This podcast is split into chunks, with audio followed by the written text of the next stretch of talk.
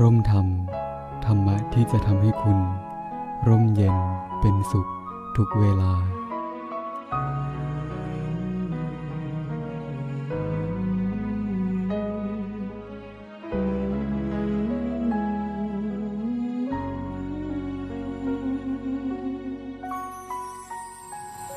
ใคร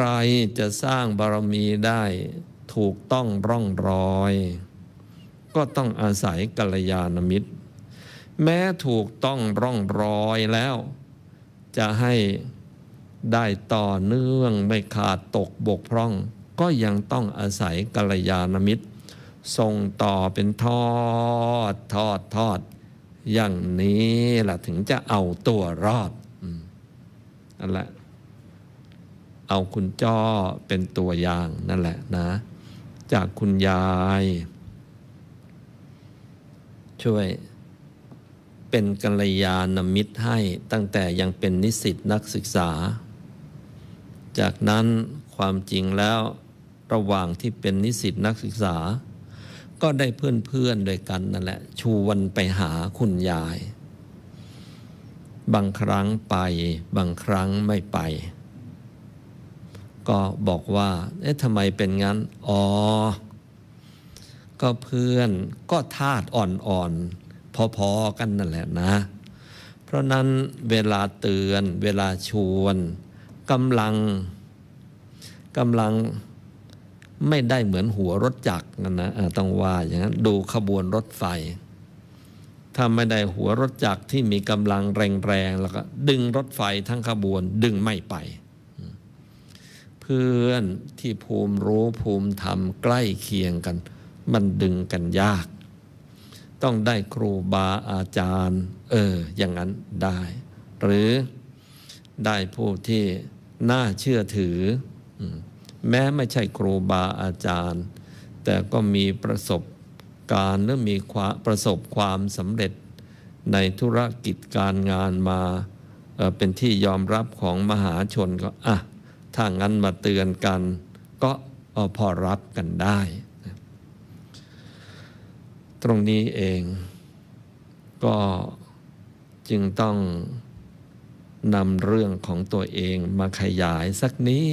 ดหนึ่งก็แล้วกันฟังไว้แต่มีข้อแม้กันก่อนนะห้ามหัวเราะเยาะกันนะ ช่างแล้วช่างอีกอย่างนี้จะเล่าดีไม่ดี ดีไหมดีอ่ะถ้าดีก็เล่าเพราะว่ามันก็จะคงจะได้เป็นข้อเตือนใจอีกหลายหลายคนว่าจะได้ไม่พลาดและก็เป็นการให้กำลังใจกับท่านที่กำลังบำเพ็ญตัวเป็นกัลยาณมิตรให้กับชาวโลกอยู่ด้วยคือการเป็นกัลยาณมิตรให้กับใครน่ะมันไม่ใช่ครั้งเดียวสำเร็จคุณยายเองยังต้องหลายครั้งเลยนะหลายครั้งจนกระทั่งคุณจ้อแกหลบหน้าคิดเอาก็แล้วกันแต่คุณจ้อแกหลบหน้านะนั่นแกยังไม่โดนทีทีมันอย่างหลวงพ่อนั้นนะอ่ะก็อ่ะลองฟังหลวงพ่อเองได้อืมได้พบพระเดชพระคุณหลวงพ่อครูไม่ใหญ่เมื่อโอ้โรแมนติกเลยนะ เมื่อคืนวันเพ็ญเดือนสิบสองปีพุทธศักราชสองพันห้าร้อยเก้าแล้วพอสองพันห้าร้อยสิบประมาณสักเดือนกุมภามีนาพระเดชพระคุณหลวงพ่อครูไม่ใหญ่จึงได้พาหลวงพ่อไปไปกราบพบคุณยายอาจารย์ทำไมมันตั้งหลายเดือนกันนั่นน่ะตอนที่วันเพ็ญเดือนสิบสองมันก็อยู่ประมาณเดือนธันวาประมาณปลายเดือนกุมภาหรือต้นมีนาประมาณนั้นพระเดชพระคุณหลวงพ่อครูไม่ใหญ่จึงเอาตัวหลวงพ่อไปไปกราบคุณยาย ตรงนี้ก็ขอแถมนิดหนึ่งก็แล้วกันในระหว่างนั้นก็เจอหลวงพ่อครูไม่ใหญ่กันเป็นประจำทุกวันแหละแต่ว่าท่านบอกว่าปรับปรุงตัวเองซะก่อน ตอนนั้นท่านบอกรุ่นน้องเขาสอนรุ่นพี่นะ ปรับปรุงตัวเองให้เรียบร้อยซะก่อนแล้วค่อยไปเจอคุณยายอาจารย์เพราะว่าคุณยายอาจารย์นะท่าน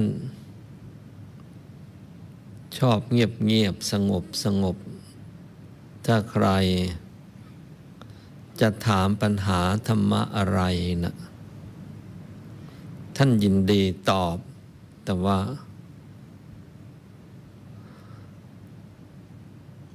ท่านจะตอบเฉพาะปัญหาที่น่าตอบอ๋อบางคนถามปัญหาแล้วมันไม่น่าตอบมันน่าอะไรก็ไม่รู้เหมือนกันเอาว่าจะถามปัญหาอะไรเนี่ยต้องเป็นปัญหาที่น่าตอบ โดยเฉพาะอย่างยิ่งคุณยายท่านอายุหกสิบแล้วเพราะฉะนั้นท่านไม่อยากเสียเวลากับคำถามที่ไร้สาระเพราะว่านอกจากท่านจะคุณยายท่านจะนั่งสมาธิที่บ้านธรรมประสิทธิ์เป็นส่วนตัวแล้วท่านก็ยังไปต้องไปนั่งร่วมทำวิชากับหมู่คณะตามที่พระเดชพระคุณหลวงปู่ได้สั่งเอาไว้อีกด้วย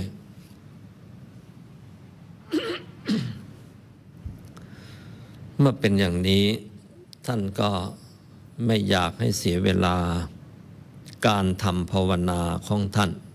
ถ้าพูดอีกทีท่านไม่อยากเสียบุญไปโดยใช่เหตุเพราะมาเสียเวลากับผู้ที่ถามปัญหาที่ไม่เข้าเรื่องเข้าราวยังไม่พอพระเดชพระคุณหลวงพ่อครูไม่ใหญ่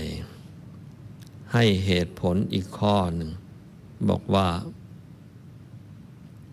เนื่องจากที่บ้านธรรมประสิทธิ์อยู่ในวัดปากน้ำแล้วก็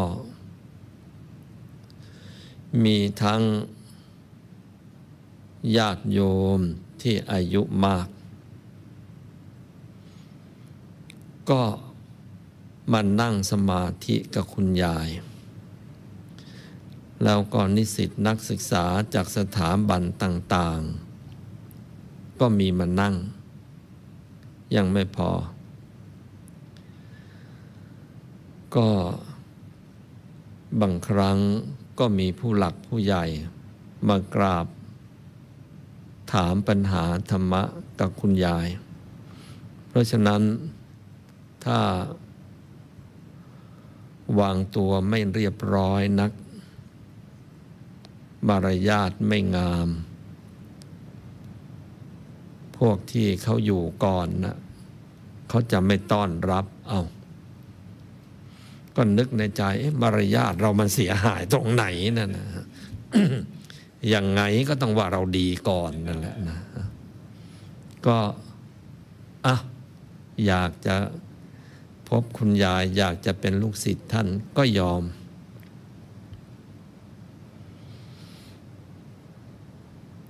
ฝึกกราบฝึกไหว้ฝึกพูดกับ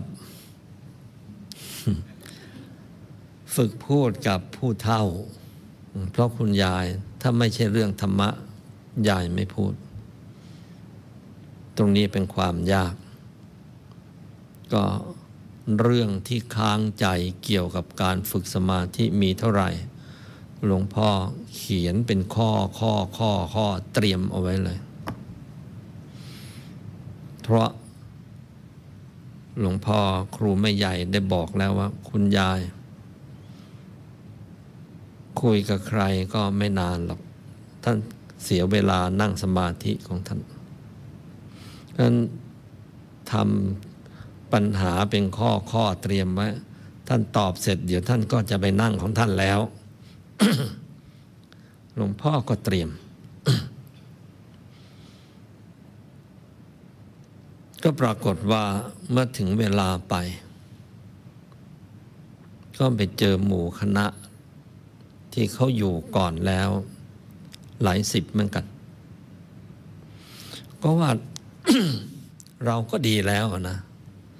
แต่มาทราบภายหลัง หลังจากนั้นเกือบสิบปีมีพี่คนหนึ่งก็ไม่ใช่ใครหรอกพี่เข่งพี่แข่งแขเรานั่นแหละ ท่านมาบอกเอง มาบอกเอา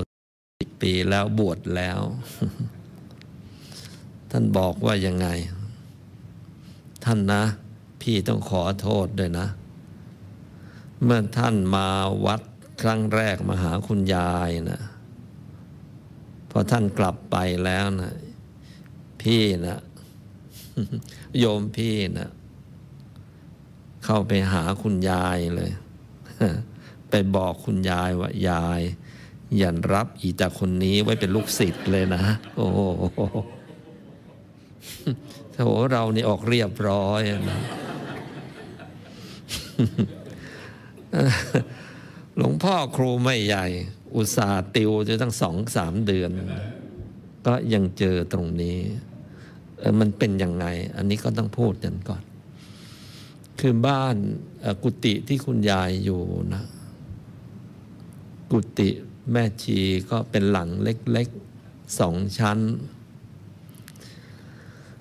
เวลาเขาเดินก็เดินกันบนกุฏินะเขาก็เดินโอ้ยเบาเชียว เรามันอยู่กลางทุ่งเคย พอก้าวเข้าบันขึ้นบันไดขั้นเดียวแล้วมันสะเทือนไปทั้งหลังเลยก็ไม่รู้หรอกขึ้นไปแล้วก็คือเขานั่งสมาธิกันอยู่แล้วเราก็อุตส่าห์ว่าเราก็อุตส่าห์ย่องเดินย่องตามครูไม่ใหญ่ขึ้นไปแล้วนะแต่ไปถึงปุ๊บใครต่อใครเขาลืมตาขึ้นมาดูเราหมดเลยอ๋อคือบ้านมันหลังเล็ก แล้วก็ เขาก็นั่งกันจะเต็มอยู่แล้วนะมีที่กันนิดหน่อยไอ้เราก็เดินแบบกลางทุ่งบางเขนของเรานะ ก็อุตส่าห์ย่องแล้วนะบ้านมันยังไหวทั้งหลังเลยอ๋อมินหน้าละครูไม่ใหญ่เตือนแล้วเตือนอีกนี่ขนาดเตือนแล้วนะเนี่ย ก็เป็นข้อคิดนะนะว่าเวลาเราเข้าไปในหมู่ไหนก็ควรจะต้องศึกษาขนบธรรมเนียมของที่นั่นให้ชัดด้วยแล้วขนาดชัดแล้วก็ยังไม่วายนะบางอย่างเราไม่คุ้นทีนี้เมื่อไปกราบเจอคุณยายแล้วเนี่ยคุณยายก็เมตตารับรับเป็นลูกศิษย์เออมาก็เป็นบุญของเราอะนะ คุณยายรับแต่ว่าอย่างที่เคยเล่าให้ฟังคือตั้งใจไปถามปัญหาธรรมะคุณยายซึ่งก็ไม่ใช่เรื่องอะไรหรอกเดรัจฉานวิชาที่เรียนเอาไว้เยอะอันแหละเราอุตส่าห์ภูมิใจของเราโถลูดโซ่ลุยไฟเราก็ทำได้ อีกสารพัด แต่ว่าหลังจากคุยกับยายแล้วยายบอกว่ามันก็ดีหรอกไว้แก้ง่วงดี โหเราอุตส่าห์ภูมิใจก็จะเรียนได้ยายบอกเอาไว้แก้ง่วงดีและจากนั้นก็ค่อยๆเรียนกับคุณยายแต่ว่าสิ่งที่ทำเป็นประจำก็คือตอนเย็นๆเวลาเลิกงานแล้ว เลิกงานแล้วก็ไปกราบคุณยายที่วัดปากน้ำก็คงประมาณสักห้าโมงครึ่งหกโมงก็ไปถึงแล้วก็นั่งสมาธิกันไปจนกระทั่งประมาณสักทุ่มครึ่งสองทุ่มก็เลิกพอเลิกนั่งคุณยายก็จะให้โอวาทรวมๆกันผู้ที่มานั่งก็มีทั้งนิสิตนักศึกษามีทั้งท่านที่ทำงานแล้วพอนั่งเสร็จคุณยายก็จะมีปกิณกะธรรมให้ประมาณสักสิบนาทีสิบห้านาทีซึ่งตรงนี้มีผลมากต่อการให้กำลังใจแล้วก็มีผลมากต่อการให้ความรู้เพราะว่าความรู้ในภาคปฏิบัตินั้นให้ทีละมากแล้วตามไม่ทันก็ต้องค่อยๆป้อนเป็นคำๆไปเรามันคนใหม่หลังจากยายให้ปกิณกะธรรมไปสักสิบห้านาทีแล้วก็จะมีประโยคสุดท้ายเอาไว้คุณยายก็พูดยิ้มยิ้มของยายไปบอกพวกคุณจำไว้นะถ้าเราอยู่คนเดียวมีเงินร้อยก็ทำบุญได้ถึงห้าสิบบาทเออก็จริงของยายแต่ว่าถ้าแต่งงานไปน่ะนะมีเงินร้อยทำบุญได้อย่างมากก็ห้าบาทแค่นั้นแหละนั่นก็จริงของคุณยายแล้วถ้ามีลูกสักคนหนึ่งนะ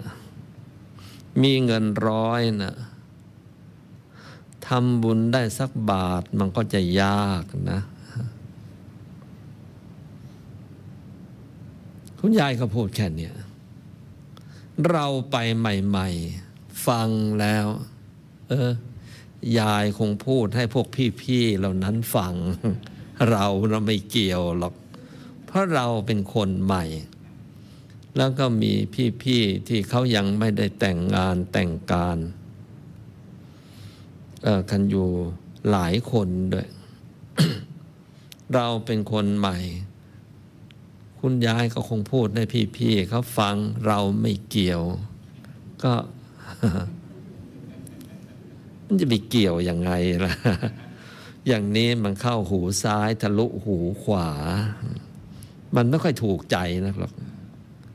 ถึงแม้จะถูกต้องแล้วก็นึกว่าอ๋อเมื่อก่อนนี้ก่อนที่เราจะมาคุณยายคงจะให้โอวาททำนองนี้เป็นประจำมั้งก็เลยไม่ได้ไม่ได้ผ่านเข้ามาในใจเลยแล้วก็ลืมไปไม่ได้ถามครูแม่ใหญ่หรอกว่าคุณยายนะให้โอวาทอย่างนี้เป็นประจำมาก่อนหรือเปล่า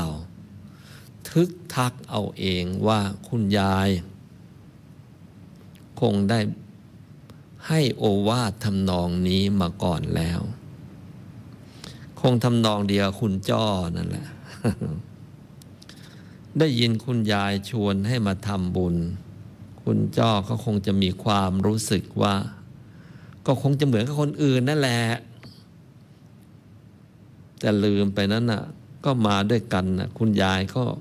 ไม่ได้ชวนใครมากแต่ชวนแต่คุณจ้อนั่นแหละแต่ว่าถึงฉลาดแต่บางครั้งมันก็ไม่เฉลียวนะเพราะมือใหม่มือใหม่มือใหม่หัดขับต้องว่าหลวงพ่อเองเจอคุณยายก็ทำนองเดียวกันไม่ได้เฉลียวใจและทุกครั้งที่ไปนั่งกับคุณยายถ้าอยู่เป็นกรุ๊ปสุดท้ายเมื่อไหร่ก็จะได้ยินคุณยายให้โอวาทอย่างนี้แหละคุณนะพวกคุณเนี่ยน่ารักเหลือเกินอ่าบางครั้ง ให้กำลังใจพวกคุณเนี่ยน่ารักเหลือเกินเป็นหนุ่มเป็นสาวแล้วเข้าวัดปฏิบัติธรรมกันแต่ แต่คุณจำกันเอาไว้นะจะจำอะไรอ๋ออยู่คนเดียวนะ มีเงินร้อยทำบุญได้ห้าสิบถ้าแต่งงานไปมีเงินร้อยทำบุญได้ห้าบาทถ้ามีลูกคนทำบุญมีเงินร้อยทำบุญได้บาทหนึ่งมันก็เก่งละแล้วพูดอย่างเนี้ยแล้วยายก็ยิ้มยิ้มมันก็มีความรู้สึกว่าคงจะพูดกับพี่ๆเขานะเราน่ะไม่เกี่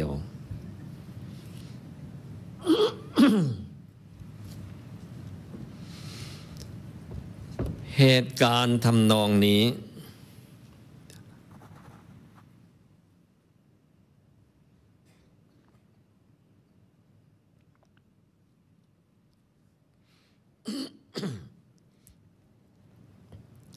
เหตุการณ์ทำนองนี้นะไม่ใช่วันสองวันไม่ใช่เดือนสองเดือน ประมาณสองปีเศษ หมดเวลาไปสองปีเศษฉะนั้นเราเนี่ยมันอะไรกันอย่างนั้นเนี่ยแล้วที่มันได้คิดเพราะว่าพี่ๆพวกนั้นน่ะ เขาก็แต่งงานจะไปหมด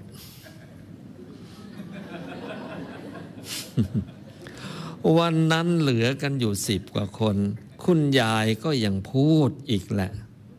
ก็เหลียวซ้ายแลขวาอ้าวนี่เรานี่อายุมากที่สุดนี่อยู่ในกลุ่มวันนี้เนี่ยยายไอ้ที่ยายพูดมาเป็นปีๆเนี่ยยายต้องการจะพูดให้ผมฟังเลยเนี่ยยายก็ยิ้มไม่ตอบ เองก็หัดคิดเองซะมั่งสิ พอถ้าวันนั้นน่ะยังมีพี่ๆเขาอยู่อีกก็คงไม่ได้คิดหรอกว่ายายจำเพาะเจาะจงน่ะจะให้เราฟังวันนั้นเป็นพี่ใหญ่อยู่เหลียวซ้ายแลขวาไม่มีใครมีแต่น้องๆ อ่อนกว่าเราตั้งห้าปีหกปีตายตายตายเพิ่งจะรู้ว่าสองปีกว่าๆมานี่ยายพูดกับเรานั้นเนี่ยถ้าเอ่ยชื่อเราสักสักหน่อยมันก็จบ จบคือไงคงออกจากวัดตั้งแต่วันแรกครับ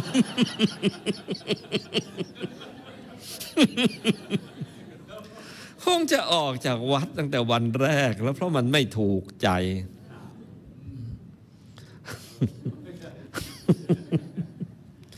ยายก็สู้ทนพูดมาตั้งสองปีกว่าพอพอได้คิดตรงนี้เท่านั้นน่ะเข้าไปกราบยายงามๆนะยายต้องขออภัยด้วยนะไม่ได้เฉลียวใจเลยว่ายายนะต้องการพูดกับผม เพราะคิดว่าโอวาทที่ยายให้เนี่ยยายคงให้มาก่อนหน้านี้กับรุ่นพี่ๆเขาเยอะแล้วก็เพิ่งรู้วันนั้นน่ะยายเริ่มให้มาเจอหน้าหลวงพ่อโธ่เอ้ยก็คงคล้ายๆกับคุณจ้อนั่นแหละเพราะฉะนั้นพอได้ยินเรื่องของคุณจ้อเลยนึกถึงตัวเองว่าเออเวลาเวลามีกัลยาณมิตรมาให้สติเนี่ยหรือเวลาจะต้องไปบำเพ็ญตนเป็นกัลยาณมิตรให้ใครเนี่ยขอให้มองว่างานกัลยาณมิตรน่ะนะไม่ใช่งานเล็กน้อยนะโดยเฉพาะอย่างยิ่งใครที่มีเรื่องฝังใจอะไรอยู่แล้วนะมันยากที่จะเปลี่ยนใจอย่างคุณจ้อเนื่องจากฐานะเดิมก็ไม่ค่อยดีนักไม่ได้ดีอะไรนักก็เป็นฐานะทั่วไป เพราะฉะนั้นที่จะคิดว่าวันหนึ่งจะรวยเป็นมหาเศรษฐีกับเขาน่ะก็คือไม่ได้คิดเมื่อไม่ได้คิดก็เลยมีอาการเดียวกันนั่นแหละฮะว่าเมื่อคุณยายท่านมาเป็นกัลยาณมิตรให้มันเลยต้องใช้เวลาที่จะเอาธาตุปิดธาตุบังที่มันหุ้มใจออกไปต้องใช้เวลากันจริงๆต้องใช้ความพยายามต้องใช้ความอุตสาหะเพราะฉะนั้นคุณจ้อนะ คุณยายรักคุณมากนะรีบทำซะหลายๆแผ่นทองนั่นนะ เอ่อก็หลวงพ่อรู้ว่าคุณยายรักมากนะเตือนตั้งสองปีกว่านะก็ถึงได้รีบมาบวชนี่ไงเล่า ไม่งั้นมีหรือจะมาบวช ก็มาอย่างนี้แหละ